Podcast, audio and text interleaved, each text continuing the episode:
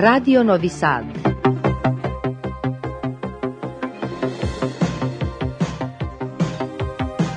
Programul în limba română continuă.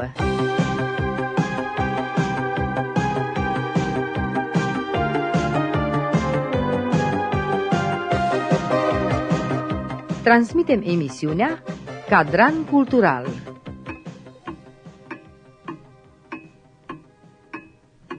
Stimați ascultători, bună seara! Mă numesc Otila Pescariu și mă bucur de faptul că sunt alături de dumneavoastră în această seară și de invitatul meu, unul dintre cei mai cunoscuți soliști instrumentiști din Banatul sârbesc, dar și cel românesc, care a știut încă de când era student că își dorește să lase o amprentă în istoria muzicii bănățene. Nelu Iencea din Coștei. Mă bucur să te am alături. Bună seara, mă bucur că m-ați invitat la emisiunea dumneavoastră. Era și timpul. Mi-am propus de mai mult să realizăm uh, această emisiune, doar că iată, acum a fost să fie și să împărtășim și acest uh, momențel cu ascultătorii noștri. Tu ești de fapt în drum spre Lugo și iată, eu am reușit să te opresc pentru câteva minute și să vorbim despre tine. Sigur că da, cu mare drag. Nu ai doar o singură poveste, ai mai multe povești care te-au făcut să fii cel care ești astăzi. Nelu Iencea, te cunoaște toată lumea de la festivalul, de la petreceri și cred că te asociază cu instrumentele la care știi să cânți, la cele patru instrumente, la saxofon, clarinet, fluier și sopran. Povestea ta începe cu ceva timp înainte, când ai decis să pleci la Timișoara, nu la studii, ci la școala medie, cum se spune aici. Da. De fapt, povestea mea începe un pic mai devreme. Începe la vârsta de șapte ani, când am uh, pus pentru prima dată mâna pe clarinet. Tatăl meu m-a învățat să cânt la clarinet, dar uh, eu de mic mi-am dorit să cânt la saxofon. Asta de fapt cred că a fost prima mea dragoste, saxofonul. Având uh, casete video bunicii mi-au adus din străinătate, printre toate ce mi-au adus, de fiecare dată când au venit acasă, au venit și cu casete video noi. Și am admirat suflătorii bănățeni. Saxofonul m-a plăcut mai mult din, din tot. Fiind mic, la, în clasa 1, n-aveam cum să cânt la saxofon. Tot mă uitam la saxofon, că am avut saxofon în casă, fiindcă tata a cântat la saxofon și la clarinet. Motivele de ce s-au lăsat el să nu mai cânte, nu știu, dar uh, o cântat destul de bine, are înregistrări la postul de radio Novi Sad. Din punctul meu de vedere, o cântat ok. A început cu mine în clasa 1, nu m-a forțat, vreau să vă spun, deloc, cu studiu să repet și așa. M-a arătat, a venit festivalul copiilor, m-a învățat două melodii, câte un pic, cât am vrut eu, atâta am repetat. Niciodată nu a fost, Nelu, vezi, trebuie să repeți piesele, că vine festivalul, că... Nu, el m-a arătat, m-a ascultat, bun, atâta. După aia a fost perioadă de o lună cât n-am pus mâna pe clarinet. Că am fost fiind copil, nu m-a interesat așa de mult, nu știu cum să zic, nu că nu m-a interesat, că muzica m-a plăcut de mic. Dar, uh, cum ați văzut, copiii la joacă, la fotbal, la... nu-ți arge să stai tu în cameră și să cânti la clarinet. Niciodată n-am fost forțat. Așa au mers până prin clasa 4 în clasa 5 deja m-am simțit eu mai mare mai... și tot aș fi, parcă aș fi vrut să cânt la saxofon. După aia am început să îmi arăce tata să, la, și la saxofon. Mă aduc aminte la festivalul copiilor de la Voivodinț, m-am prezentat pentru prima dată ca și solist instrumentist la saxofon. Atunci am trecut pe saxofon și atunci o perioadă bună nici n-am mai cântat pe clarinet deloc. Vine clasa 8 Coștei, bunicii sună în fiecare zi la ce școală vrei să mergi. Urmează să aduci o decizie, trebuie da. să aduci o decizie. Pentru ce te simțeai că ești pregătit? Păi cum să vă spun, îmi place munca câmpului, agricultura. Ne ocupăm și de agricultură, nu nici noi mari fermieri, dar pământul nostru și mai un pic în arendă lucrăm. De mic m-a plăcut să fac agricultură, dar m-a plăcut și muzica foarte mult. Iată o dilemă. Da, 15 copii am fost în clasă, din 15 toată lumea merge la școală, la Vârșeț. Mai departe, ideea mea a fost, eu rămân acasă, lucru pământ, cumpărăm pământ, să devin un mare fermier. Bunicii mă sunau în fiecare zi. Unde mergi la școală? Unde? Nu merg. O venit clasa 8 nu merg, nu merg al doilea semestru, nu merg. Păi cum, numai tu rămâni acasă, pe mergi să înveți ceva la oraș. Să înveți de mecanic măcar, să știi să-ți repari tractoarele. Nu trebuie, eu nu vreau mecanic, eu o să am tractoare performante, o să plătesc mecanici, să asta, eu să lucru pământul, pe și cu cântatul, cu astea, cu cânt, că îmi place să cânt și atunci. La început eram numai cu asta, rămân acasă. După aia a fost o perioadă în care N-am știut ce să le mai zic. Când mă sunau, mă sunau în fiecare zi. Din Austria te sunau, din, nu? Din Austria, da. Mă sunau în fiecare zi. Unde? Eu nu știam. Unde? Nici nu mai, deja nu mai era nici acasă, nici nimic. Evident da. că e speriat. Da. Și odată și bine, direct, eu o să merg la școală, dar la Ion Vidu la Timișoara, la școala de muzică. Ori acolo, ori niciunde. Odată s-a făcut o liniște și în camera acasă și mama, tata, bunicii, tot. Păi cum acude până acum nimic și acum de dată Timișoara. Eu v-am spus oferta, dacă vreți merg, dacă nu, rămân acasă și îmi continui, îmi continui planul. Bine că să vedem, că să întrebăm și așa am întrebat, am, uh, și am ajuns la Ion Vidu. Foarte simplu pentru tine, complicat cred că pentru ai tăi. Da, complicat și pentru mine și pentru ai mei, că nu s-a așteptat nimeni, mă gândesc că nu s-a așteptat nimeni la treaba asta. Cum ai aflat tu de Ion Vidu? De Ion Vidu am aflat uh, simplu, am știut de mult. Tot un consătean de nostru, care sunt mutați la Timișoara, au uh, copilul lui doctor la Timișoara și au și restaurante prin Timișoara. Bătrânul, tata lui băiatul care la Timișoara, e vecin cu mine strada de vis-a-vis, Uicatitu.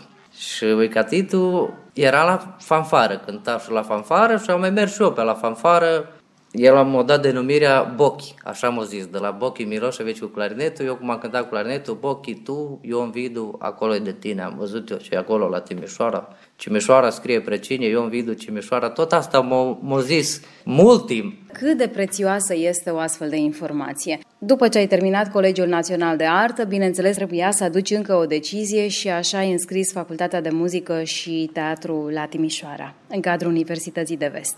Da, am făcut uh, Colegiul Național de Arte Ion Vidu din Timișoara pe secția clarinet clasic. Că n-am știut, uh, când am mers acolo, am aflat că este, nu, e, nu mai este, cândva pe vremuri a fost și secție de muzică populară, dar a fost desfințată și atunci am muzică clasică. Vă dați seama, eu începând din liceu, mi-a fost destul de greu, adică foarte greu, n-am știut altceva m-a spus și domnul profesor, al mai bun pentru el să stea la internat, că merge pe hold în sala de instrument până în internat, până la cameră. Nu pierde timp pe drum, nu pierde nimic. Mâncare la internat, că nu m-a plăcut, am mers vis-a-vis în complex să-mi iau de mâncare, n-am știut altceva.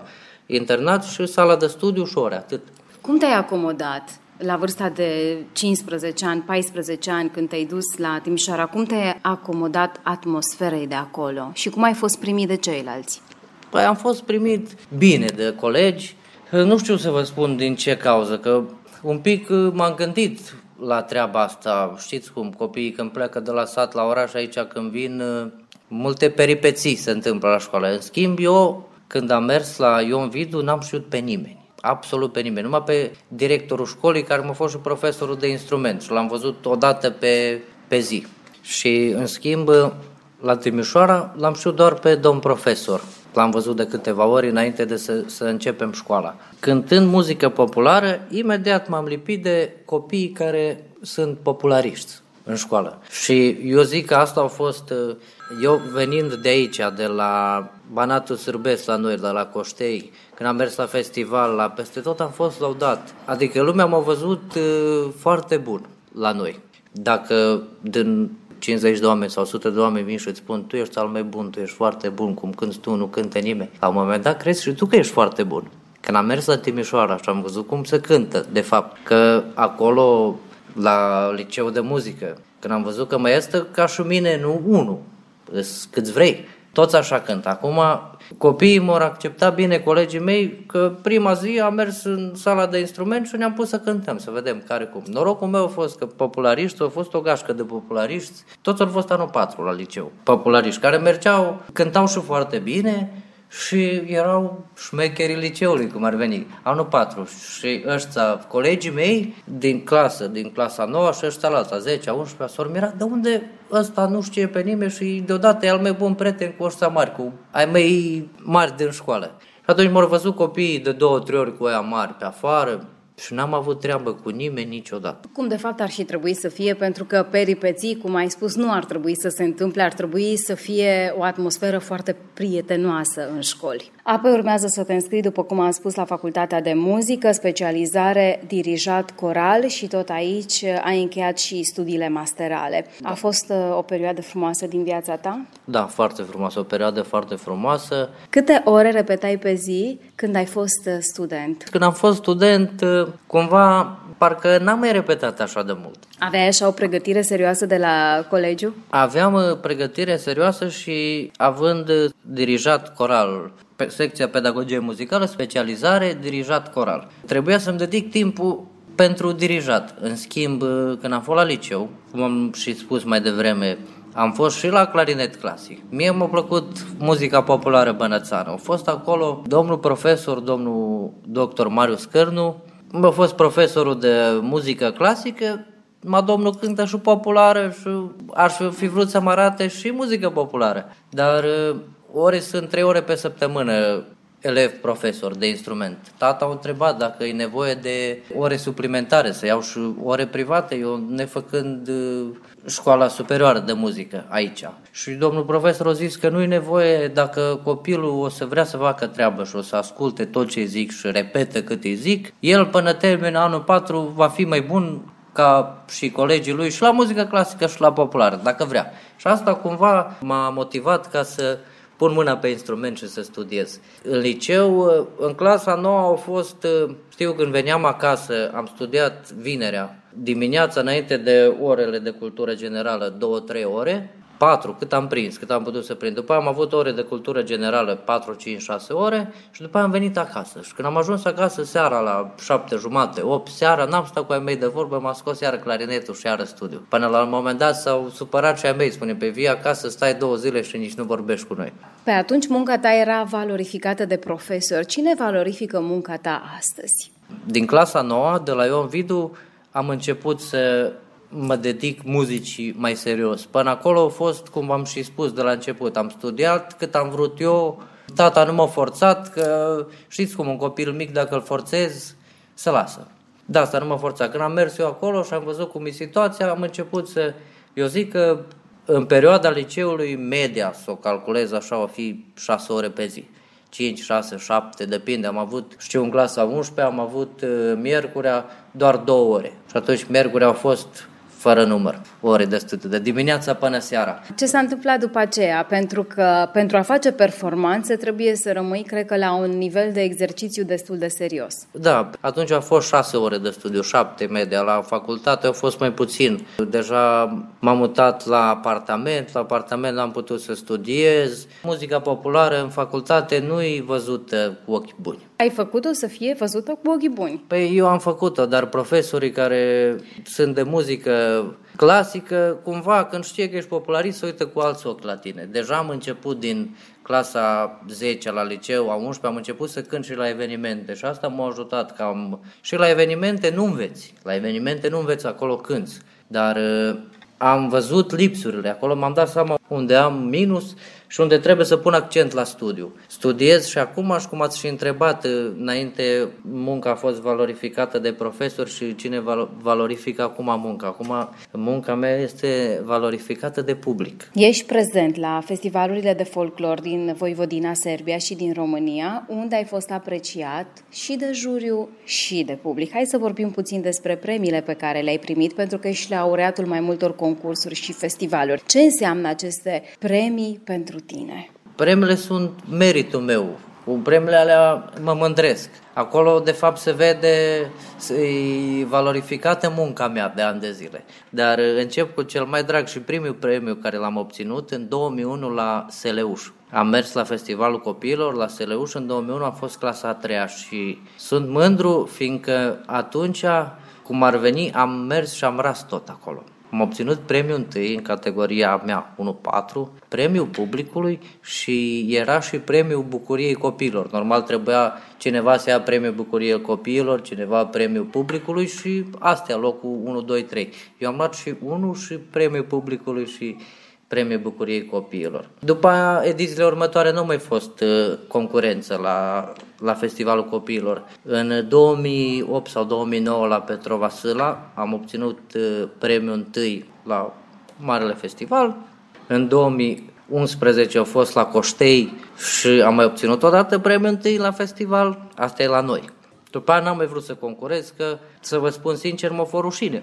Dacă deja am luat de două ori premiul întâi, mai trebuie să ia și alți copii. Nu-mi place când văd unul care merge tot, tot el. Mai trebuie lăsați și alții. Cum am procedat și acum ați văzut, uh, de când avem două orchestre, nu știu dacă ați observat, eu nu mai emis nici într-o orchestră, nici între alte. Eu merg când solist instrumentist cu care mă cheamă când am timp. Fiindcă este copii care știu să cânte la saxofon. Nu, nu înseamnă că dacă unul cântă mai bine și unul mai puțin bine, n-au loc amândoi sau... Vezi, copii, nu se poate numai Nelu Iencea să fie în orchestră peste tot. Așa e punctul meu de vedere și eu consider că așa e corect. Trecem și la celelalte festivaluri din România. Cel mai important din România este Festivalul Maria Tănase în 2011. Atunci am cântat la clarinet. Vreau să vă spun că premiile am obținut premii și la, sax- la saxofon. N-am spus la Seleuș când am fost copil, am obținut la clarinet. După aia la Marele Festival am obținut la saxofon, la noi aici. În România, în 2011, la Maria Zanase, la clarinet, am obținut premiul întâi. Primul român din Serbia care a obținut premiul întâi la Maria Zanase. Câți ani aveai pe atunci? În 2011, 19 ani. Promițător, nu-i așa? Da. Apoi am obținut la Oravița festival concurs George Motoia Craiu, trofeul festivalului la saxofon. La încă un festival foarte important, Strugurile de Aur, la Alba Iulia. În 2014 am obținut premiul întâi, tot pe clarinet. Felicitări! Dar uh, aceste premii au venit, după cum ai spus, datorită perseverenței și muncii tale. Este nevoie de multă muncă și nu-i doar muncă la festivaluri. Am văzut mulți colegi care au muncit foarte mult și, din păcate, nu au avut succes la festival. Tot în perioada când am fost la liceu am obținut uh, la festivalul Grai și Cântec din Străbuni care s-a organizat la Timișoara trofeul festivalului premiul întâi la festivalul Luțeiovițe la Caransebeș. Pot să mă laud că am acasă numeroase premii, dar toate al meu mic număr, premiul întâi. Și unele dintre ele trofeu sau marele premiu. Bravo ție! Și acum aș vrea pe scurt să ne povestești povestea CNP-ului. Povestea CNP-ului, da. Când am terminat uh, masterul, am primit uh, telefon de la liceu de muzică dacă vreau să merg să lucrez ca și corepetitor la, la Timișoara, la liceu de muzică. Foarte măreț, numai și-am gătat școala și loc de muncă și la Timișoara, la liceu, unde am făcut eu maxim tot. În schimb, a apărut o problemă când trebuiau făcute actele, am făcut uh, medicina muncii direct. Șefa de catedră deja au venit la mine cu lista de copii, să-mi dea copii, să-mi, pun, să-mi fac orarul. Stați, doamnă, că trebuie să văd cu actele, lasă că actele, o să se facă actele, n-ai treabă cu actele. N-am putut. La liceu m-au trimis la Poliția pentru Străini să-mi dea un CNP ca să poată să mă angajeze. Poliția îmi zice, te angajează liceul și după aceea îți dăm CNP-ul. Așa m-am învârtit vreo trei săptămâni în jur acolo, inspectorat, poliție, școală, tot așa, am pierdut timpul pe acolo și n-am reușit nimic. Apoi acum sunt cetățean român și mi-sunt mândru de treaba asta și acum aștept să fie loc ca să, să mă apuc de lucru. Sper să primești o a doua șansă. În tot acest timp de când ai um, absolvit facultatea și ai terminat studiile masterale, logic trebuia să faci ceva, nu puteai să stai acasă cu atâta dragoste și pasiune față de muzica populară. Cânți alături de o formație din Lugoj. Da, de 9 ani deja, când alături de formația Titel Brestovician și Dana Gruescu, la diferite evenimente private. Nunți, botezuri majorate, cântăm și zilele comunei, rugi, tot. Unde ne cere omul, acolo ni prezenți. Dar asta înseamnă că tu trebuie să te deplasezi. Da, și cum îți cade această deplasare, du-te vino? Când am început să cânt cu ei, am fost la Timișoara, am fost student.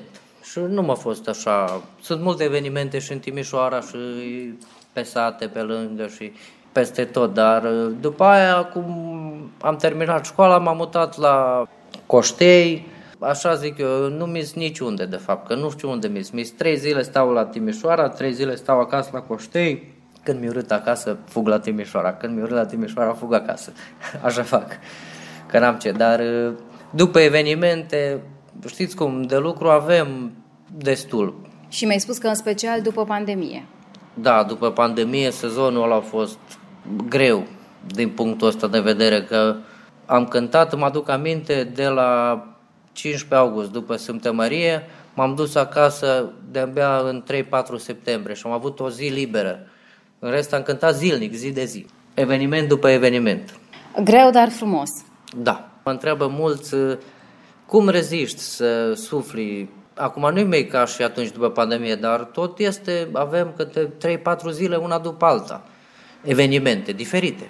Și atunci mă întreabă prietenii și asta, păi bine, tot înțelegem, dar nu înțelegem cum sufli patru zile una după alta. Păi zic, dacă ți drag, nimic nu ți greu. Ai amintit Coșteiul, cât de important este ca un copil să aibă prilejul să colaboreze cu alți artiști sau cu alte persoane care sunt interesați, cum ai fost tu interesați, de exemplu, de muzică. Bine, alții sunt de teatru, de pictură, dar tu ai fost da. interesat de muzică și ai avut în jurul tău oameni care te-au inspirat. Ai avut și public, public interesat să, să vă vadă. Deci e important ca un copil care vine dintr-un mediu rural să aibă posibilitatea să exerseze și să-l înconjoare lume care să-l ajute să exceleze? Da, e foarte important.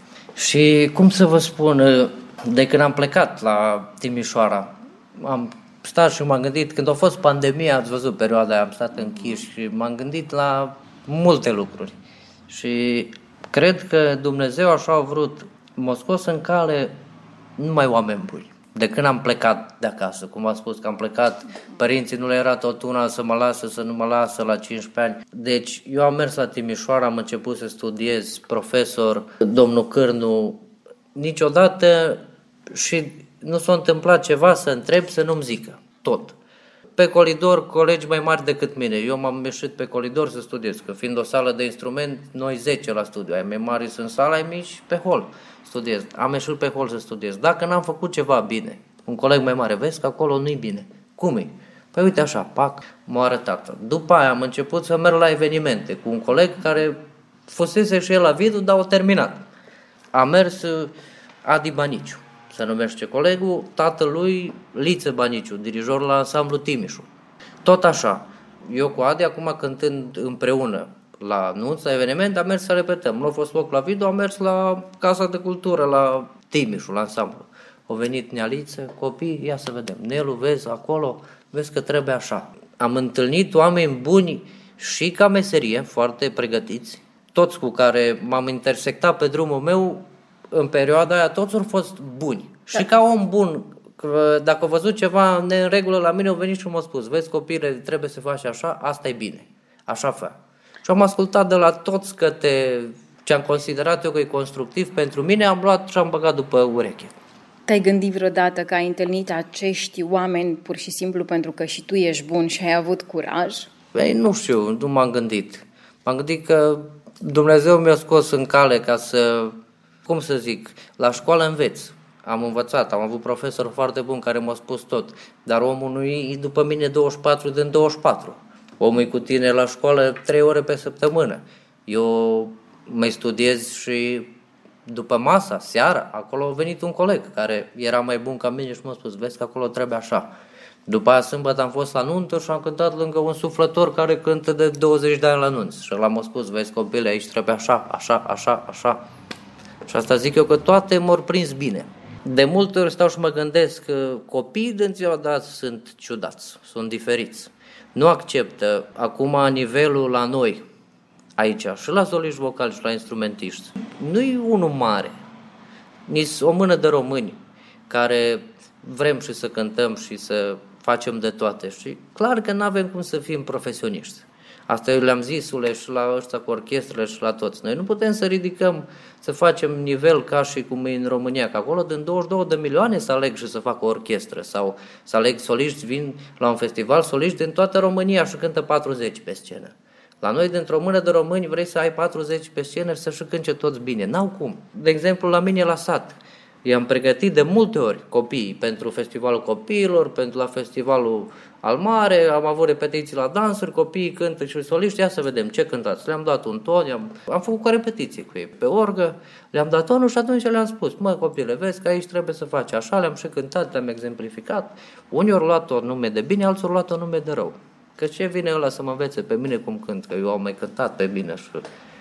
Atunci, bă, m-am gândit să nu le mai spun.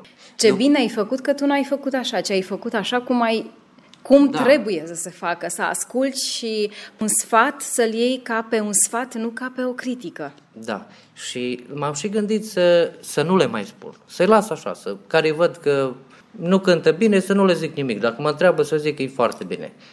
Și am avut asta în gând, când am mers la repetiție, n-am putut să tac. Le-am spus la toți realitatea, le-am spus realitatea, cu riscul că se supără pe mine, dacă se supără înseamnă... Da. Dacă se supără, asta e. Spre binele lor este să știe adevărul. Există nume din muzica românească pe care le admiri și care te-au inspirat? Da.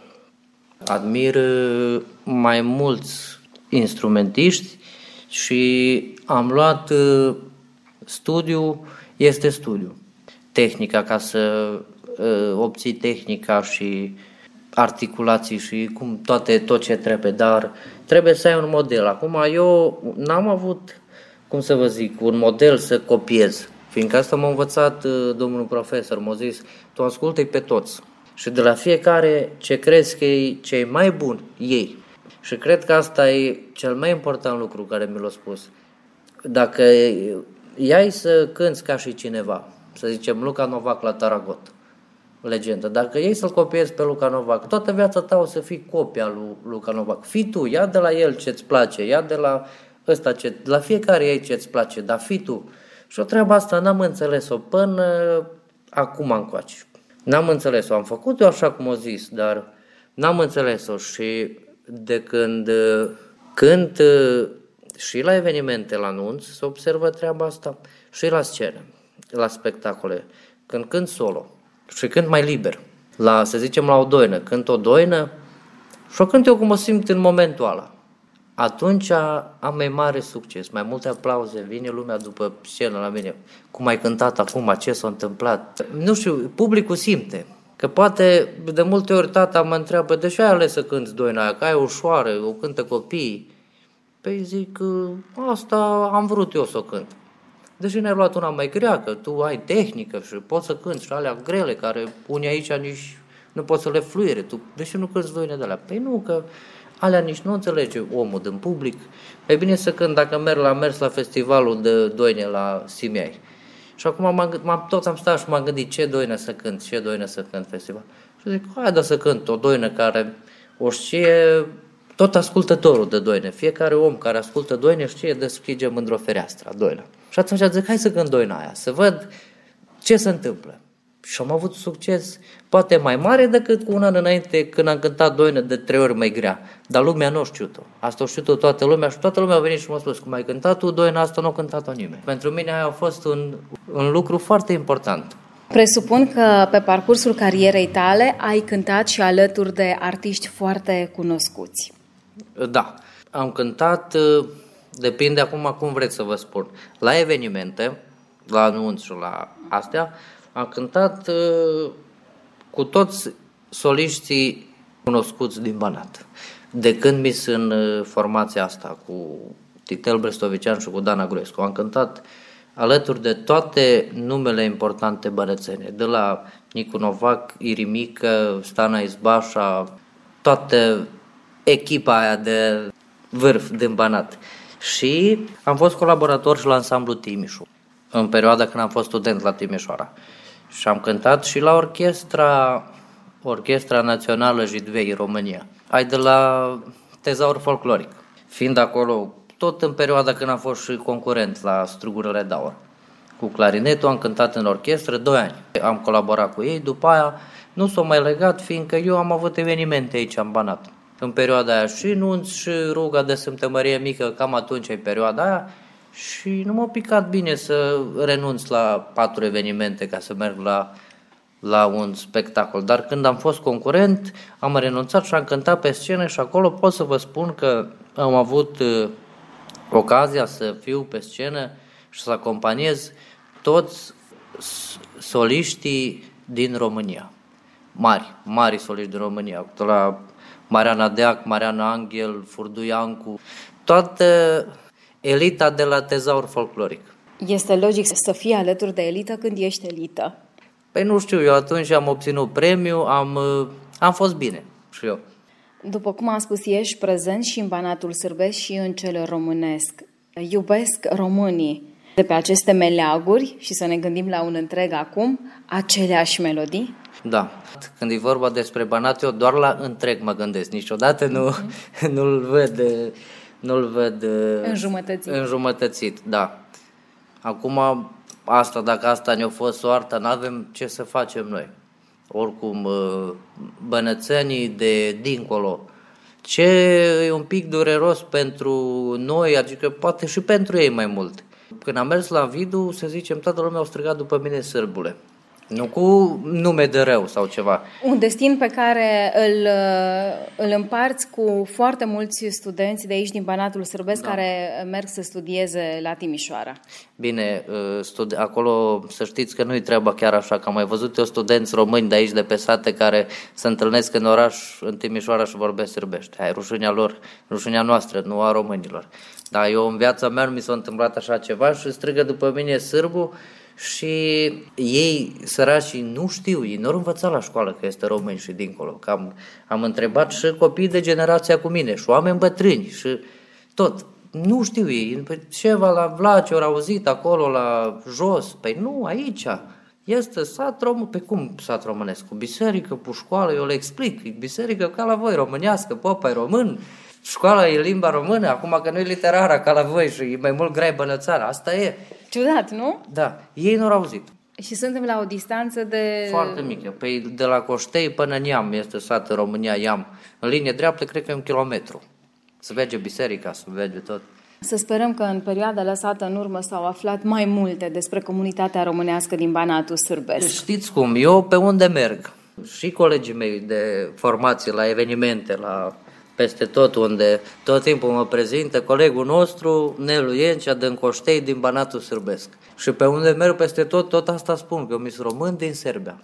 Păi cum, că tu ai făcut la Timișoara, că pa, colegii mei de trupă ori mi-ai făcut mișto de mine, pe tu te dai mare român, dar arată-ne buletinul. Asta vă spune, n-am avut e, cetățenia, da. Pe ce te dai tu mare român că ai buletin sârbesc? De la spune, nici nu știm ce scrie pe el. E, acum de când am buletinul românesc, le-am arătat. Primul lucru când am scos buletinul, când am mers la primul eveniment, le-am pus buletinul în față. Oameni buni, să nu mai spuneți de mine nimic. E, acum că ești și tu român cu acte regulă. Cu toate că eu nu sunt de părerea lor, părerea mea este că identitatea ți-o dovedești altfel, actul da. dovedește altceva, dar oricum... Da, păi și ei, dar ei ori, ori glumit cu mine. Acum ai și ei și-au dat seama și știu și pe unde au mers când au trebuit ceva, au zis și ei, ăsta e mai mare român ca noi. Ce dorești tu cel mai mult pe plan profesional pentru tine? Cât se poate de mult să mai progresez. Să mai vreau să fac câteva înregistrări, o să fac și videoclipuri, să postez pe internet și a fost o perioadă când am fost eu mai copil, să zic așa, în care generațiile mele n-au ascultat muzică populară. Și asta pe mine cumva m-a durut. Nu știu de ce. Dar dacă ai pus muzică populară undeva, așa, pe telefon sau în mașină, sau, da, a fost cumva, nu știu cum, țărenime, așa, toată lumea a ascultat Turbo Folk, Grand Show și din astea. Acum, în schimb, copiii care sunt acum la 15 ani, 18 ani, mai cânt și pe la majorate și la... Îi văd cu mașina, îi văd ce postează pe rețelele de socializare, mulți dintre ei deja postează și cu muzică populară și să văd interesați. Când mi la o petrecere, ăștia care sunt generație cu mine sau mai mari ca mine, 5 ani, 10 ani, nu sunt așa de aprinși de muzica populară ca și tineretul ăsta până în 20 de ani, care sunt acum, nu știu ce s-a întâmplat. Când am avut eu 15 ani, nimeni nu asculta saxofon. Deci s-a părut o prostie să asculte saxofon. Acum când văd copiii saxofonul sar în sus de măreți. Și pentru mine asta mă bucură și îmi dau silința pe viitor să, să aduc muzica populară românească, unde e locul. Acum că nu e muzică de, cum să vă spun, nu muzică de concert. Că nu putem peste tot să fie muzică de concert și să duci copiii să asculte nu știu ce, da? Măcar, cum să vă spun, la o petrecere. Când uh, îi petrecere și sunt români acolo, mi am o povestit un coleg, uh, o, o mers la nuntă, să cânce la nuntă, mirele român, mireasa româncă și cântă și muzică românească, dar predomină bandă muzică sârbească. Asta iar e, hai dacă e căsătoria mixtă. Unui sârb, unul român, normal, trebuie să fie pentru toată lumea. În schimb, am cântat la un majorat la mine la sat, la un copil și acum am întrebat copilul dacă mi liber, dacă vreau să merg să cânt la el la majorat, să văd cu colegii din România, zic dacă nu avem de cântat, în perioada aia fiind aproape de post sau deja au fost opus postul Paștilui, anul trecut, în toamnă târziu. Dacă mi liber, cu mare drag. Am vorbit cu copilul, mis liber, am vorbit cu colegii, mis liber, vin la majora. Pun și cine cântă? Îl întreb. Îmi spune, îi trupă de aici de la noi, cântăm. Pun și zic muzică și altceva. Pe ce îmi trebuie altceva, spune în afară de românește, nu-mi trebuie nimic. Inima a crescut în mine. De final, te rog frumos, pentru o rețetă autentică a ta, așa cum găsești de fiecare dată câteva ingrediente ca o melodie pe care toată lumea o știe să fie altfel și să transmiți o, o emoție nouă, să ne spui și o rețetă să rămâi energic, așa cum ești tu, să rămâi uh, real, să, să rămâi cu picioarele pe pământ și să mergi mai departe, având în vedere că viața ta este, iată, pe drum câteodată și trei zile încolo, trei zile încoace. Rețeta, nu știu, cum să zic, publicul cred că dă și energia și tot. Asta e rețeta, să, să fii cu capul pe umeri, să nu crezi că ești ceva mai deosebit decât restul să-ți vezi de treabă, niciodată să nu uiți ce ai fost și ce ești. Fiindcă, știți cum, publicul te și ridică și te și coboară. De prin 2014, eu n-am mai fost la niciun concurs, că n-am mai avut unde să merg și eu fost de, să mă întrec până atunci și m-am întrecut ca să, să demonstrez. Așa am considerat eu. Când m-am simțit eu pregătit, na, vreau să văd ce știu, mă duc la festivaluri prin țară să văd ce pot să fac, dacă pot să iau vreun premiu sau nu pot. A fost pentru mine, s-a arătat că a fost uh, momentul potrivit, am, aștept, am avut răbdare, n-am plecat la 16 ani, am așteptat până la 18, 19, atunci, după Maria Tănase au venit alea toate tari. S-a dovedit că am făcut treabă bună și acum mă dedic când merg la un spectacol, al meu important pentru mine e publicul. Dacă publicul e mulțumit sau nu. Tot așa și la evenimente și peste tot. Stau acasă, repet, fiindcă fără repetiție nu se poate. Cel puțin, nu știu, acum alt, câteodată se întâmplă să fie zi să nu pun mâna pe instrument, pe saxofon. Clar că n-am cum. Câteodată chiar nu am cum, dar când se poate, în fiecare zi, cel puțin o oră, jumate, două ore trebuie să suflu pe instrument. Îți mulțumesc frumos pentru acest dialog și succes în continuare. Și eu vă mulțumesc. Stimați ascultători, emisiunea Cadran Cultural se încheie aici. Vă reamintesc, în această seară am stat de vorbă cu solistul instrumentist Nelu Iencea din Coștei, un nume important în muzica și folclorul românesc. Ne reauzim joia viitoare, până atunci vă transmit doar gânduri bune.